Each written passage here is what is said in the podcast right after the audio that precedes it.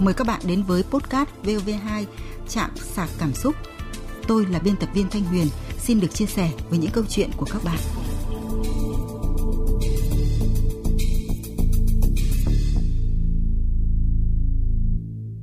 Các bạn thân mến, bên tình bên hiếu, làm sao cho vẹn cả đôi đường. Đây có lẽ là nỗi lo lắng của rất nhiều người con khi phải lựa chọn giữa một bên là người mình yêu thương với một bên là bố mẹ của mình. Làm thế nào để dung hòa các mối quan hệ, làm thế nào để không ai bị tổn thương và mình thì được hạnh phúc là câu hỏi không dễ trả lời. Hôm nay, tôi cùng nhà báo, nhà văn phong điệp và các thính giả sẽ dành thời gian để chia sẻ với nhân vật chính của chúng ta. Câu chuyện bạn gái gửi về Đài Tiếng Nói Việt Nam có nội dung như sau. Mời các bạn, mời chị Phong Điệp, chúng ta cùng nghe.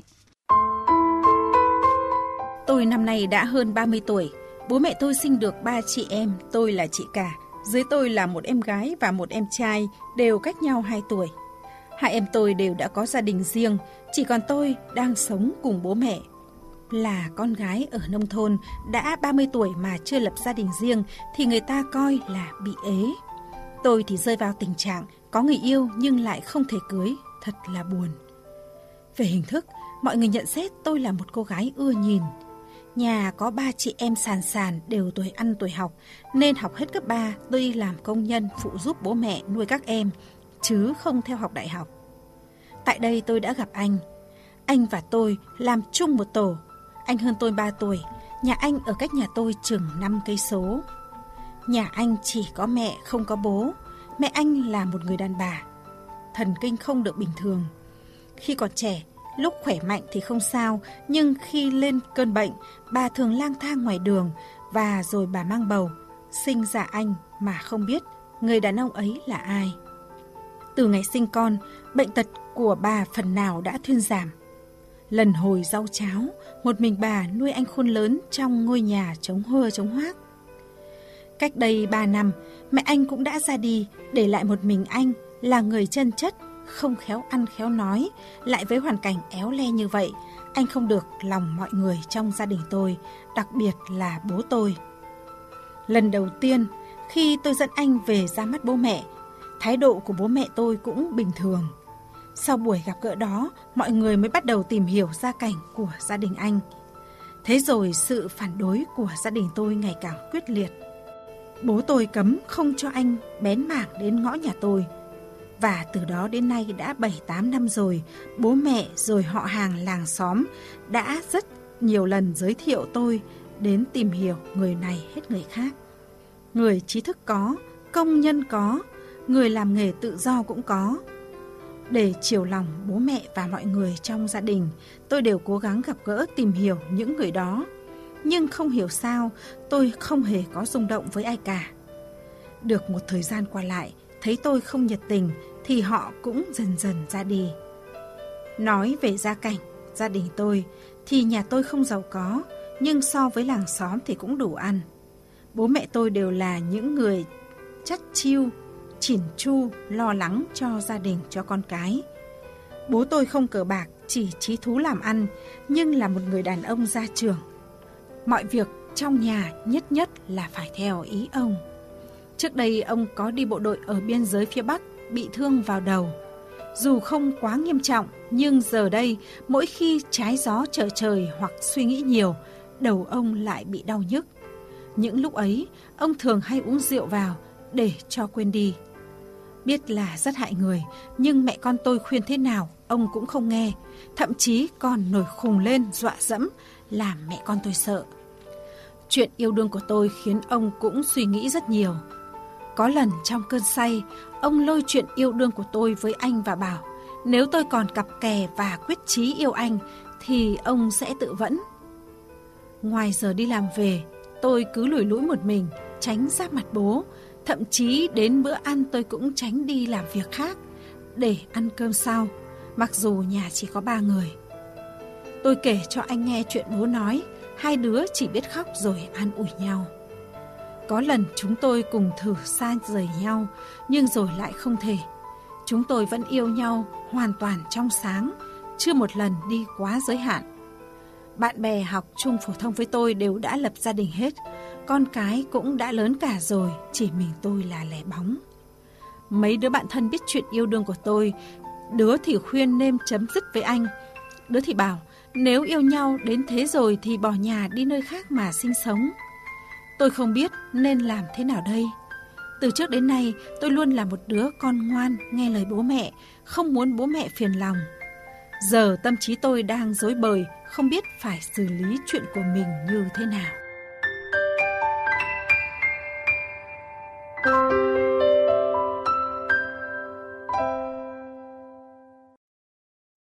À, vâng, chị Phong Điệp này, là chị cả trong mỗi gia đình thì dường như là sẽ có cái sự thua thiệt hơn đối với các em. Nếu gia đình có điều kiện thì tốt rồi, còn nếu không thì tất nhiên là chị lớn sẽ phải gánh gác cái việc nhà cùng với bố mẹ. Chị thấy ý kiến của tôi có đúng không ạ? À, vâng, chị Thanh Huyền thân mến, thính giả theo dõi chương trình có thể thấy rằng chúng ta đã nghe được rất nhiều những cái câu chuyện, những cái tâm sự của các cái nhân vật mà với cái nỗi lòng của cái người chị cả phải gánh vác không chỉ là chăm lo cho các em mà còn khi mà cha già mẹ héo thì cũng phải lo toan rất là nhiều những công lên việc xuống. Và bản thân những cái người chị cả những cái người anh cả phải hy sinh rất là nhiều phải hy sinh cái niềm vui hy sinh cái hạnh phúc riêng của mình và trong cái câu chuyện hôm nay mà chúng ta vừa mới lắng nghe nhân vật tâm sự thì cũng lại là một người chị, một cái người chị mà bây giờ cũng ngoài 30 tuổi rồi, cái hạnh phúc gia đình thì vẫn chưa được đạt được vâng. mà rồi cái tuổi xuân thì nó cứ qua đi. Thế nên là tôi cũng rất là chia sẻ với cái tâm trạng mà bạn nói là đang dối bời và tôi cũng mong rằng là ờ, những cái khó khăn, những cái dối bời hiện giờ của bạn rồi cũng sẽ có những cái hướng tươi sáng để bạn lựa chọn trong cái con đường phía trước của bạn. Vâng, nghe những cái phân tích vừa rồi của chị Phong Điệp ấy, thì ờ, tôi ờ, rất cảm thông với nhân vật của chúng ta. Tuy nhiên thì ờ, cuộc sống của gia đình nhân vật thì cũng không đến nỗi là quá khó khăn và bố mẹ của bạn ấy thì cũng lo cho con cái có phần là đủ đầy. Nhưng có thể là cái duyên chưa tới đúng không chị Điệp? Và bố mẹ bạn ấy thì cho rằng là con mình đã chọn lầm người. Ai làm bố làm mẹ như chúng ta cũng thế thôi chị Điệp nhỉ? Cũng đều mong muốn là có những cái điều tốt đẹp nhất sẽ đến với con mình nên cũng không thể cứ trách cứ ông bố mãi được. Bạn Ngọc Huyền có nhắn với nhân vật rằng là trước khi thuyết phục bố mẹ thì em nghĩ chị nên hiểu rõ vì sao bố mẹ không đồng ý. Gia đình bên đó như vậy thì gen sẽ có vấn đề. Nếu con chị sau này sinh ra cũng có vấn đề về thần kinh như vậy thì chị có chấp nhận được không? Gia đình chồng không có người giúp đỡ, không nhà cửa, không tiền bạc. Một mình chồng chị với mức thu nhập và sức khỏe như vậy thì liệu có nuôi sống và cho mẹ con chị một cuộc sống bình thường được không? Nếu chị hiểu được tất cả những thứ ấy mà vẫn chấp nhận thì anh chị hãy đến với nhau. Cuộc sống hôn nhân ngoài tình yêu ra thì còn rất rất nhiều vấn đề lớn khác ảnh hưởng. Chị Phong Điệp thấy ý kiến của thính giả này thế nào? Ờ, vâng, một cái ý kiến rất là đáng suy nghĩ. Tình cờ là tôi cũng đã từng biết một cái trường hợp mà cái người mẹ thì cũng bị tâm thần. Vâng. Cái lúc mà cưới chồng ấy thì cái căn bệnh nó chưa phát chỉ đến khi mà sinh con đẻ cái thì căn bệnh nó mới phát và hóa ra là cái người mẹ này là cái trong gia đình là cũng đã từng có người thân bị bệnh tâm thần vâng. khi mà chị sinh ra con gái thì con gái của chị năm nay cũng ngoài 30 tuổi và bạn gái này là không dám lập gia đình bởi vì nhìn vào cái gương của mẹ nên bạn ấy rất là sợ rằng khi mà lập gia đình rồi sinh con đẻ cái thì con mình cũng sẽ bị mắc cái căn bệnh đó hiện giờ cái bạn gái này thì tâm lý rồi sức khỏe vẫn rất là ổn định vâng. nhưng mà cái nỗi sợ về cái căn bệnh đáng sợ đấy một ngày nó sẽ tái phát là cái điều mà không ai dám chắc thì tôi nghĩ rằng là cái việc mà gen nó cũng là một cái thứ mà rất là đáng quan tâm vâng. nhưng mà ở trong cái trường hợp này thì nên có cái góc nhìn ở những góc độ chuyên môn thế vâng. còn chúng ta thì ở cái góc độ người quan sát và cái cảm nhận về đời sống cái kinh nghiệm về đời sống thì cho thấy rằng là nếu mà gia đình có người bị như thế thì cái việc mà con cái hoặc là không phải con cái mà sau này những cái thế hệ sau vâng. nó sẽ phát tác ra cũng là một cái mối nguy cơ mà cần phải suy xét để quay trở lại cái việc mà vì sao cái người cha nhất định là cương quyết là ngăn cản cái việc mà con gái mình tìm đến với cái chàng trai kia Vâng, với những trải nghiệm đã qua và với cái góc độ làm cha làm mẹ thì bác Đinh Văn Vui ở Nam Định và bác Vũ Thị Lịch ở Bắc Giang có góp ý với nhân vật như thế này ạ. Trai 30 tuổi còn toan, gái 30 tuổi là con về già. Cháu cố gắng bảo vệ tình yêu, nhưng bố mẹ cháu không đồng ý. Thôi đành, giữ tình thì tìm rất dễ, giữ hiếu thì hơi khó đấy cháu à. Cháu làm thế nào bảo ông cha bà chú vận động bố mẹ nếu được thì là được mà không thì cũng lên chia tay đừng vì tình mà mất bố đừng ăn cơm trước kẻng hoặc là bỏ đi là con người bất hiếu không ai lo cho mình, bằng chính mình lo cho mình. Tuổi đời của cháu cũng đã đủ suy nghĩ rồi đấy. Nhưng lập trường và bản lĩnh của cháu lại chưa có, không xác định được. Cháu cũng chưa biết phân tích cho bố và bảo vệ tình yêu, tích cực của cháu. Cháu cứ gần gũi với bố, tỉ tê nói chuyện và cứ đưa anh ta về nhà chơi để cho bố cháu cảm nhận được. Còn bạn Hà Ngô thì động viên nhân vật là cần giữ lấy tình yêu. Bạn ấy viết rằng là tưởng anh ấy có vấn đề về thần kinh mới đáng sợ chứ còn hoàn cảnh anh ấy quá đáng thương 7-8 năm yêu nhau, anh ấy có chứng minh được những gì cho em không thì em là người hiểu rõ nhất. Anh ấy là người tốt, em có thể nói chuyện với mẹ mình, mẹ sẽ nói chuyện với bố để bố hiểu. Bố mẹ nào cũng muốn tốt cho con và yêu thương con vô điều kiện. Đây cũng là một cách hay đúng không chị Điệp? Vâng. Có thể tâm sự với mẹ nhiều hơn. À, đúng là thế này ạ. Các cụ ta có câu là nuôi con mới hiểu lòng cha mẹ thực sự khi mà tôi còn trẻ, mà khi mà nghe bố mẹ mà khuyên bảo mình một cái điều gì, cấm cản mình một cái điều gì thì cái tâm lý phản kháng nó thường trỗi dậy trong cái cảm xúc của mình. Tại sao bố mẹ lại ngăn cản mình cái việc này? Tại sao bố mẹ lại cấm đoán mình cái việc kia?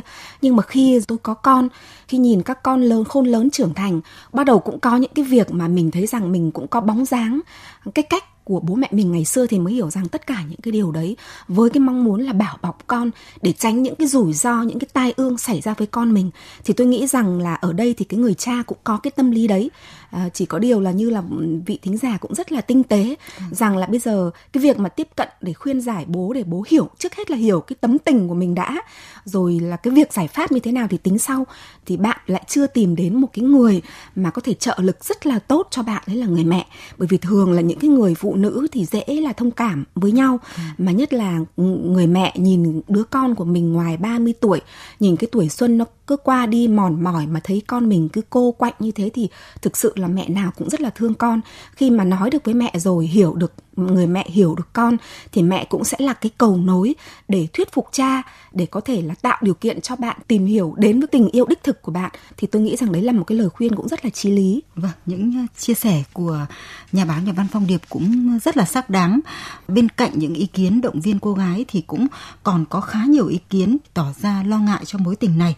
Bạn Trịnh Huy thì cho rằng là nếu là người đàn ông tốt thì 7-8 năm qua người đàn ông đó đã phấn đấu được những gì để chứng tỏ tình yêu phải biết suy nghĩ bạn ạ.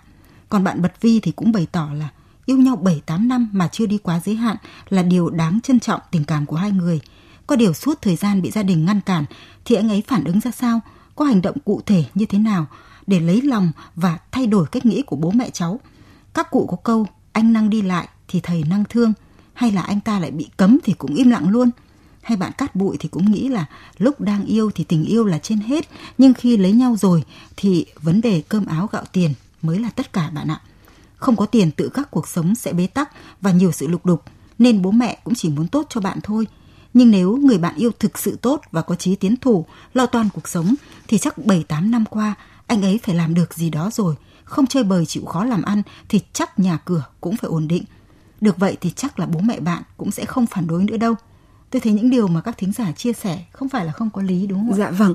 À, đúng là trong cái phần mà bạn gái chia sẻ với chúng ta thì nó cũng khá là ngắn gọn. Ừ. thế nên là chúng ta cũng chưa hiểu cái nội tình về cái người bạn trai về những cái thắc mắc về những thậm chí là những nghi ngờ mà các vị thính giả đặt ra thì nó cũng không phải là không có căn cứ. Nhưng mà nhìn đi thì cũng nhìn lại. Tôi nghĩ rằng là cái việc mà 7 năm mà họ không đi quá giới hạn thì xét ở một cái khía cạnh nào đó nhất là trong cái bối cảnh mà thanh niên bây giờ sống gấp sống vội ừ. uh, mà vẫn giữ gìn cho cái người bạn gái vẫn còn một cái người đàn ông như thế thì tôi lại đánh giá cao. Ừ. cái thứ hai nữa là thực ra là tôi thì ở cái cái cảm nhận cá nhân tôi thì thường là người đàn ông thì sẽ ít cái sự kiên nhẫn hơn người phụ nữ. À, họ có nhiều lựa chọn hơn. Thế mà ở đây cái người bạn trai này 7 năm trời vẫn kiên nhẫn đợi cái người bạn gái. À, và trong khi mặc dù là biết là bạn gái trong khi mà dừng cái mối quan hệ của mình thì vẫn có cái việc mà tiếp xúc giới thiệu đi tìm hiểu những cái người khác mặc dù nó nó không đi đến đâu cả vâng. thì cái việc mà đứng nhìn bạn gái mình mà vẫn có những cái cơ hội khác cũng rất là đau lòng. Và nếu mà cái người đàn ông khác thì họ hoàn toàn có thể tìm những cái sự lựa chọn khác. Thế nhưng mà rốt cuộc chúng ta thấy điều gì ạ? 7 năm uh, sau khi đã thử vâng những cái mối quan hệ khác tôi cảm thấy rằng họ vẫn nghĩ rằng họ đang thuộc với nhau. Vâng. thì cái tình cảm đấy nó vô cùng đáng trân trọng hoàn toàn có cơ sở để mà họ đến được với nhau. Bây giờ chỉ giải quyết cái thứ nhất là để cho bố mẹ thông cảm tạo điều kiện. Cái thứ hai là về cái việc căn bệnh của người mẹ, liệu có ảnh hưởng đến thế hệ sau hay không thì cần phải có kết luận chuyên môn từ bác sĩ. Tôi nghĩ rằng là những cái việc đấy cần giải quyết dần dần. Ờ, vâng. Bạn à, đạt quốc nguyễn có phân tích và động viên nhân vật như thế này.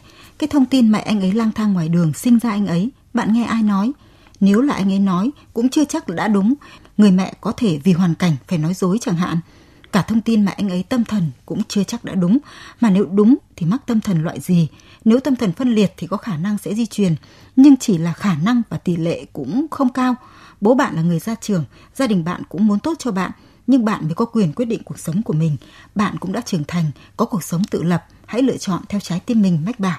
Ờ, tôi cũng tìm hiểu nhiều về cái bệnh tâm thần của mẹ của chàng trai tôi thấy rằng là cái bệnh tâm thần thì có hai dạng chị Điệp ạ. Một là có thể di truyền và hai là không di truyền. Đối với những người dạng bệnh tâm thần không di truyền là những cái dạng tâm thần mắc phải, có nghĩa là khi một người sinh ra họ hoàn toàn mạnh khỏe, nhưng mà sau một cú sốc về tâm lý nào đấy thì khiến họ rơi vào trạng thái trầm cảm, rồi dẫn đến những chứng bệnh à, về thần kinh mẹ của bạn trai nhân vật sinh con vẫn hoàn toàn bình thường thì tôi cũng rất là hy vọng bệnh của bà là cái dạng tâm thần không di truyền. Và chính vì thế tôi thấy ý kiến của bạn Đạt Quốc Nguyễn khá là xác đáng. Chị có nghĩ giống tôi như vậy không? Vâng, tôi cũng biết bệnh bẩm sinh và cái thứ hai là bệnh thứ phát. Vâng. Tức là vì cái cú sốc thì ở đây rõ ràng là khi chàng trai được sinh ra mà không biết mặt bố thì trở về hơn 30 năm trước thì với cái người phụ nữ mà sinh con mà không có chồng ở bên cạnh ấy, mà con không có bố thì đấy cũng là sẽ phải chịu rất là nhiều cái điều tiếng xã hội hội và rất có thể là vì những cái điều tiếng xã hội đấy mà cô rơi vào trầm cảm để rồi dẫn đến cái cảnh là thần kinh không bình thường. Tôi nghĩ rằng là bạn gái của chúng ta và cái chàng trai kia muốn đi với nhau đến hết cái cuộc đời này muốn có cái sự gắn bó với nhau thì phải tìm hiểu nhau một cách nghiêm túc. À, khi mà bạn mà giải thích được cho bố mẹ thì tôi nghĩ rằng bố mẹ cũng sẽ tạo điều kiện cho bạn. Thế nên là không việc gì phải bi quan. Những cái bối rối hiện nay thì bạn phải bình tĩnh cùng với cái người bạn trai của mình à, phân tích và tháo gỡ từng dần từng cái nút thắt và cái mấu chốt dẫn đến cái sự thành bại của đôi trẻ này nằm về phía bố mẹ của nhân vật. Mà trong cả bức thư thì tôi thấy uh, nhân vật của chúng ta không hề uh, nói đến người mẹ bóng dáng của người mẹ hoàn toàn không có ở đây tôi có thể hiểu rằng mẹ bạn ấy có khi cũng không quá khắt khe như là bố bạn ấy. Cái việc mà bố bạn ấy khắt khe thì cũng không có cái gì sai. Vâng, đúng bởi vì thế. tâm lý của những người làm bố làm mẹ như chúng ta thì chẳng mong gì hơn là con cái mình có được hạnh phúc và cái sự bình an trong cuộc sống. Bác phạm quang quỳnh ở thái bình có phân tích rằng là thưa các cụ ta có câu này với vợ xem trông với chồng xem giống. Cho nên dễ hiểu rằng bố mẹ cháu là không đồng ý. Và phải rất thông cảm cho bố mẹ cháu. Sợ cháu sẽ có sự bất hạnh sau này cháu bảo vệ tình yêu và cháu trung thủy đấu tranh để kéo dài đến 7 năm nay. Thì bác nghĩ cái duyên của cháu nó lần lần. Cho nên cái phận của cháu nó chưa ổn định được.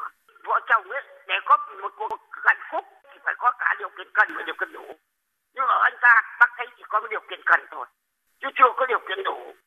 Cháu hãy nghe lời bố mẹ mà thôi cái mối tình đấy đi, để cho nó được cả trọn vẹn thêm lâu dài và đừng khỏi ân hận. Chị Phong Điệp nghĩ sao về lời khuyên của bác Quỳnh ạ? Um, vâng trước khi đến cái lời khuyên của bác Quỳnh thì tôi cũng muốn ờ, phân tích cái ý mà chị Huyền nói cũng rất là đúng ừ. là trong cái chia sẻ của nhân vật của chúng ta thì không hề nhắc đến người mẹ vâng. và chỉ có một cái ý bạn ấy nói rằng bố mẹ là đều là những cái người chỉn chu à, và lo lắng cho gia đình cho con và rõ ràng là ở đây bạn ấy không gặp vướng mắc ở phía người mẹ vâng. mà cái vướng mắc lớn nhất là phía người, người cha. cha vâng thế thì bây giờ cái khó khăn ở đâu thì ta tháo gỡ ở đó và nếu mà tình yêu đủ mạnh thì bạn ấy sẽ tìm được cách để giải quyết để nói cho bố hiểu và đến được với người mình yêu chứ còn cái việc mà bạn ấy cũng đã thử những cái mối quan hệ khác mà vẫn trung tình với cái vâng. chàng trai này thì tôi nghĩ rằng sẽ rất là đáng tiếc nếu như phải buộc phải chấm dứt cái mối quan hệ này và biết đâu đây là cái chàng trai mà ông trời ông đã sắp đặt cho bạn ấy rồi vâng. mà bỏ lỡ đi cơ hội này nếu mà chúng ta không thử